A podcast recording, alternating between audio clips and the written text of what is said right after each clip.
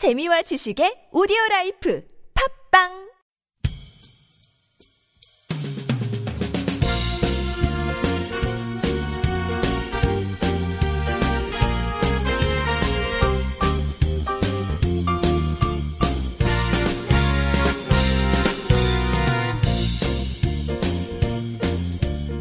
안녕하세요. 이동 기자입니다. 안녕하세요, 문경환 기자입니다.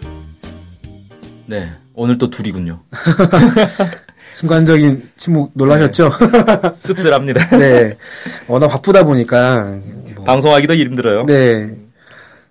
이번 소식은 이제 문경환 기자님께서 준비를 해주셨죠? 네, 오늘 제가 좀 준비를 해봤는데 아무래도 음, 장안의 화제 인공위성. 네. 네, 북한이 설 명절날 인공위성을 쏘면서 제가 진짜 아 이건 해도 너무한 거 아닌가. 명절날 기자들은 좀 쉬게 해줘야 되는 거 아닌가라는 생각을 했는데 맞습니다. 네. 그래서 제가 아 이건 좀 항의를 해야 되겠다라고 했더니 사람들이 참 명절날 인공위성 쏘는 사람도 있는데 어, 겨우 고작 기사 하나 쓰는 거 가지고 항의를 하면 음, 통하겠느냐 뭐 이런 네. 지적을 하더라고요. 타당한 지적인 것 같네요. 네.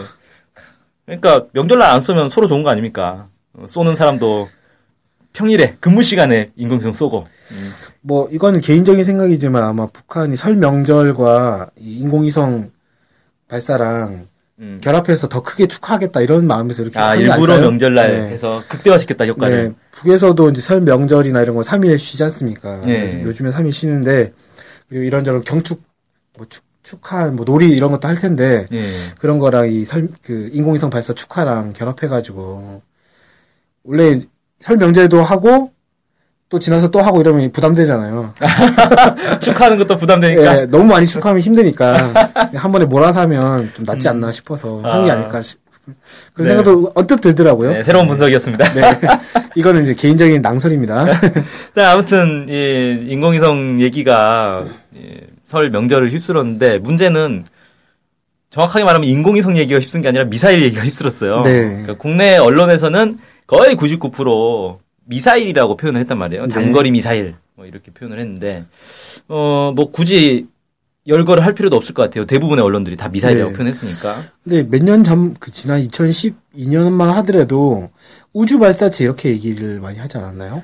그때도 미사일이라는 표현이 더 많긴 했어요. 네. 근데 그때보다 오히려 더 미사일이라는 표현의 비율이 더 높은 것 같더라고요. 어. 음. 그러니까 이게 인공위성 발사체, 뭐 로켓, 뭐 장거리 로켓, 우주 로켓, 뭐 이런 식으로 표현을 하는 데는 거의 없었다. 네. 이번에. 그리고 심지어는 국회에서도 북한 장거리 미사일 발사 규탄 결의안을 채택을 음. 했어요. 그러니까 아예 미사일로 딱 규정을 했죠. 대통령도 미사일로 장거리 미사일로 딱 규정을 했잖아요. 네. 그래서 아 이게 한국에서는 지난 2월 7일 날 발사한 건 미사일이다. 이렇게 딱 규정이 돼 있는 거죠. 그럼 그게 어디 떨어졌습니까?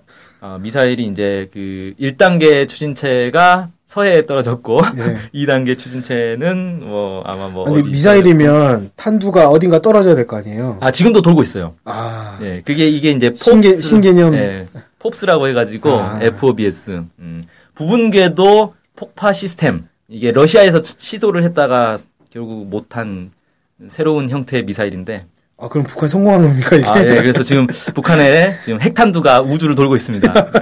언제 떨어질지, 어디로 떨어질지 아무도 몰라요, 지금. 아, 그, 그렇게 된 건가요, 지금? 아주 무시무시한 상황이 됐어요. 아, 참. 네. 자, 아무튼, 이게, 왜, 분명히 인공위성이라고 인정한단 말이에요. 인공위성 성공 자체는 인정하잖아요. 그렇죠. 궤도에 올랐다고 했으니까 사실 인공위성이라고 봐야죠. 예. 일단 정부도 인공위성 궤도 진입 인정을 했어요. 미국도 인정을 했고, 미국의 그 북미 항공, 북미 우주 항공 사령부 카탈로그에 광명성 사고가 등록이 돼 있단 말이에요.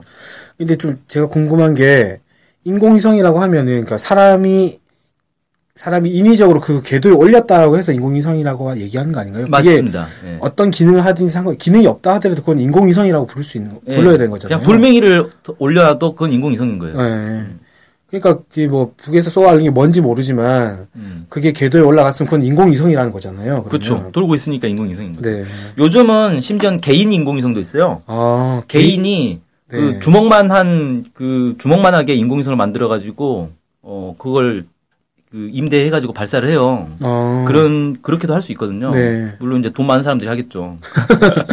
그런데 아, 궤도 올릴 만한 그 추진력이 되는 게 없으니까. 그러니까 로켓 요즘은 인공위성 쏠 때 인공위성을 여러 개를 한꺼번에 쏘거든요. 네네. 그래서 로켓에다가 돈만 내면 누구든지 자기 인공위성을 거기다 싣고 어, 쏠 수가 있어요. 뭐 아. 몇십 개씩 쏴요 인공위성을 한 네. 번에 몇십 개씩 한꺼번에 올리니까. 그래서 조그만 이제 무게에 따라서 뭐 그램당 얼마 이런 식으로 하거든요. 네. 그러니까 개인도 그냥 조그만 인공위성 만들어 가지고 올릴 수 있단 말이에요. 네. 그 안에 뭐가 들었는지 아무도 모르겠지만. 음. 그런 이제 그것도 다 인공위성으로 인정하거든요. 네. 마이크로 인공위성이라 그러는데 음. 자, 아무튼 인공위성은 인공위성이지만 그래도 미사일이다. 이게 이제 기본 국내의 언론 보도 정부, 국회, 언론 모두 다 이렇게 이제 하고 있는 거죠. 네. 그 논리가 뭐냐? 물론 인공위성이 궤도에 올라갔지만 그래도 이게 장거리 미사일 기술을 이용했기 때문에 인공 위성을 가장한 미사일인 거다. 이게 이제 논리라는 거죠. 음. 이게 사실 좀 납득이 됩니까? 이 논리가? 네. 좀 뭐라고 해야 될지. 말을 못하겠죠. 네. 인터넷에서 이제 이걸 참 비꼬는 얘기들이 많죠. 뭐 우리가 무슨 21세기 홍길동이냐, 인공위성을 인공위성이라 부르지 못하고, 뭐 북한이 우주 궤도를 도는 미사일을 개발했냐, 뭐 이런. 근데 뭐 정부 주장에 따르면 이거 이게 맞는 거 아닙니까? 예. 인공위성인데 자꾸 미사일이라고 하면 뭐가 이득이냐 이런 지적도 있어요. 그 진짜 따져봐야 돼요. 이게 무슨 이득이 되는 거죠? 미사일이라고 하면? 북한을 더 제재할 수 있다 뭐 이런 거 아닐까요?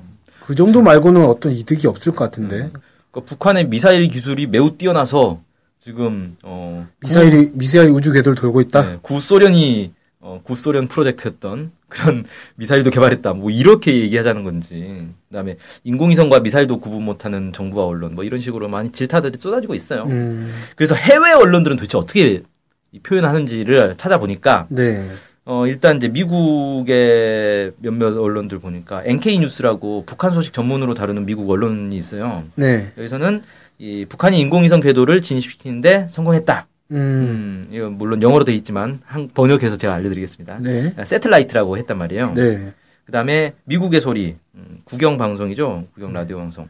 VOA에서는 어, 로켓 발사라고 했습니다. 어, rocket launch 이렇게 얘기를 했고요. 음, 그 다음에 중국의 인민망에서는 음, 위성 발사 이렇게 이제 표현을 했습니다. 러시아의 스푸트니크 같은 경우도 이, 위성이라고 했어요. 로, 아, 로켓이라고 얘기했어요. rocket launch 이렇게 얘기를 했고 음, 일본의 교도통신은 미사일이라고 했습니다. 어. 미사일로 이렇게 했는데 그럼 일본을 제외하면 다 로켓이나 인공위성 이렇게 얘기를 한 거군요. 그렇죠. 음, 그러니까 역시 일본과 우리만 이제 미사일이다.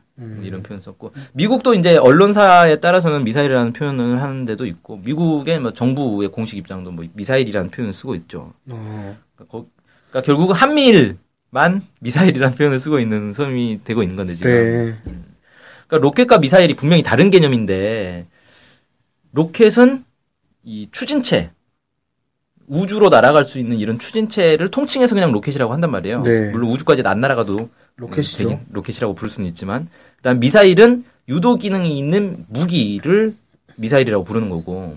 그러니까 결국은 이 북한이 이번에 발사한 것에 인공위성이 탑재되어 있으면 로켓인 거고 폭탄이 탑재되어 있으면 미사일이라는 거예요. 네, 근데 폭탄을 탑재해가지고 그걸 위성 궤도에다 올려서 지구 상공에서 빙빙 돌린다라는 거는 도대체가 이제 어 인류 역사의 이제 기념비적인 일인 거죠.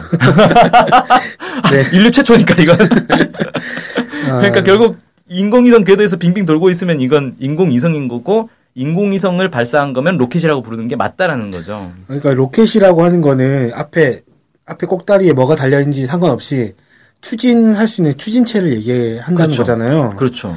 미사일이냐 인공위성이냐는 앞에 꼭다리에 뭐가 달렸느냐 이거에 그렇죠. 따라 달린 거 이거에 네. 따라 좀 달라지는 거고. 네.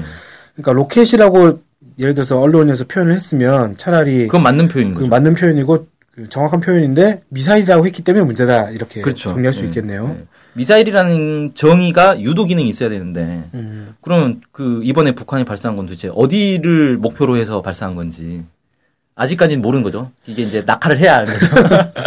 아 그럼 궤도를 돌다가 뭐 예. 어디 위성이 맞으면 그걸 유도한 건가요 혹시? 예. 어, 그 이제 이것과 관련해서 이 더불어민주당의 진성준 의원이 유명하 유명해졌어요 이번에 네, 그 네. 자기 페이스북에 이렇게 올렸죠. 어, 아무리 북한이 밉기로 사실을 왜곡해서는 안 되죠. 크기가 크든 작든 위성으로서 기능을 하든 못하든 인공위성이라는 사실은 변치 않습니다. 이렇게 얘기했고 북한이 쏘아 올린 것을 두고 미사일이라고 하면 애국적이고 인공위성이라고 하면 종북적입니까? 뭐 이렇게 이제 좀 반문을 했단 말이에요. 네네. 음. 그리고 이제 또 하나는 지금 정부의 논리는 인공위성이지만 이게 미사일 기술과 같기 때문에 미사일이라고 불러야 된다라는 네. 거잖아요. 네. 그런데 이것과 관련해서도 이게 잘못된 주장이다라는 얘기도 있어요. 아, 그 마이클 엘레먼 엘레먼 그 영국의 국제전략연구소 영, 영어 약칭으로 이제 IA, IISS예요. 어, 네. 아, I, IS랑 관계없는 기구입니다. 네. 예, 여기 이제 선임 연구원이 그 기고를 했는데 우주 로켓 엔진을 미사일용으로 전용하면 미사일의 성능과 안정성을 확보할 수 없다. 왜냐면 미사일은 목표를 정확하게 딱 타격하기 위해서 다시 대기권 안으로 재진입을 해야 되는데 이, 이 기술은 우주 로켓 엔진을 가지고 하기는 어렵다는 거예요. 아, 우주 로켓 엔진을 미사일용으로 개조해 가지고는 어렵기 때문에 과거에 소련이나 미국도 우주 로켓을 미사일로 전용한 사례는 없다는 겁니다. 아, 그러면 소련이나 미국도 우주 로켓은 따로 만들고 미사일용을 따로 만들었다. 그렇죠. 이런 거군요. 예. 그리고 이제 전용을 하는 건 어떤 경우냐면 미사일을 만들었는데 이 미사일을 미사일이 쓸모가 없어졌을 때는 우주 로켓으로 바꾸는 경우는 있어요. 아, 그러니까 쉽게 말해서 미사일이 더 고급 기술인 거죠. 미사일은 우주 로켓으로 쓸 수 있지만 우주 로켓은 미사일로 못 쓰는 거니까. 어, 그렇게 이제 볼 수 있는 거고 어 북한이 우주 로켓을 통해 관련 기술을 축적해 나간다 하더라도 장거리 미사일을 개발하는 데는 크게 도움이 되지 않는다. 이렇게 이 사람은 주장을 했어요. 그래서 이번에 북한이 인공위성 발사체를 가지고 위협적으로 받아들일 이유가 없다. 이렇게 이제 결론을 내렸습니다. 음, 그래서 사실 이제 이걸 굳이 지적을 하는 이유가 개성공단 지금 폐쇄까지 갔잖아요. 네. 남북 관계가 지금 최악이란 말이에요. 그렇죠. 네, 이런 상황에서 정부나 언론에서 정확한 표현을 하느냐 못하느냐 이거 상당히 민감한 문제거든요. 음. 로켓을 로켓이라고 부르고 미사일은 미사일이라 부르고 인공위성은 인공위성이라고 부르면서 그걸 가지고 그걸 토대로 해서 대북 정책도 만들고 이렇게 돼야 되는 건데 그렇죠. 잘못된 일단 표현부터 잘못돼 버리면 그 다음부터는 다 잘못되는 거거든요. 그렇죠. 표현부터 정, 정확하게 하고 난 다음에 그거에 대해서 규탄을 하든지 뭐 이렇게 되는 거는 그 그렇죠. 다음 문제지만 표현부터 잘못되면 나는 그런 거 그런 걸 쏜 적이 없는데 왜 그렇게 얘기를 하냐 이렇게, 이렇게 당장 그렇게 될것 네. 음. 옛날에 그 공자가 그랬나요? 정치란 무엇이냐? 정치는 정명이다 이렇게 얘기했어요. 음, 네. 이름을 정확하게 붙이는 것 이 정치다. 네. 이름부터 정확하게 지어야겠죠. 네. 그래서 음, 이런 이 미사일인지 인공위성인지 로켓인지 이런 표현부터 좀 정확하게 할 필요가 있겠다라는 네. 생각에서 이걸 좀 준비를 해봤습니다. 예, 중국 고사까지 동원해서 이 장거리 미사일이냐 인공위성이냐에 대해서 좀 얘기를 했는데요. 정확하게 이름을 붙여야 되겠다. 뭐 차라리 로켓이라고 부르면 모르겠으나 미사일과 인공위성은 좀 이 둘을 혼동하면 안 되겠다. 좀 이런 생각이 좀 듭니다. 네네. 네, 준비해주신 문경 기자님 고생 많으셨습니다. 네, 감사합니다. 감사합니다.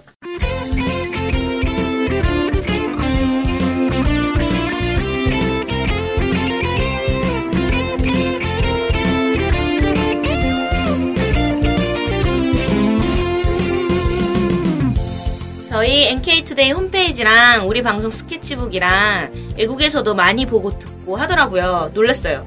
네, 해외 동포들께서도 통일에 관심이 많으시거든요. 네. 그래서 혹시나, 네, 해외 동포분들이 우리 NK투데이를 후원하고 싶을 것 같은데, 네, 뭐, 혼자만의 생각인가요? 네, 방법이 없을까요? 그래서 준비했습니다. 요즘은 페이팔로 손쉽게 외국에 돈을 보낼 수 있습니다. 아, 페이팔 그런 게 있습니까? 어떻게 하면 되는 거죠? 네, NK투데이 홈페이지에 오시면 배너가 있습니다. 아니면 페이팔 홈페이지에서 저희 이메일 주소 nktoday21 골뱅이 gmail.com으로 보내시면 됩니다. 와, 이렇게 간단하고 좋은 방법이 있군요. 아무튼 해외 동포 여러분들의 많은 후원 부탁드립니다.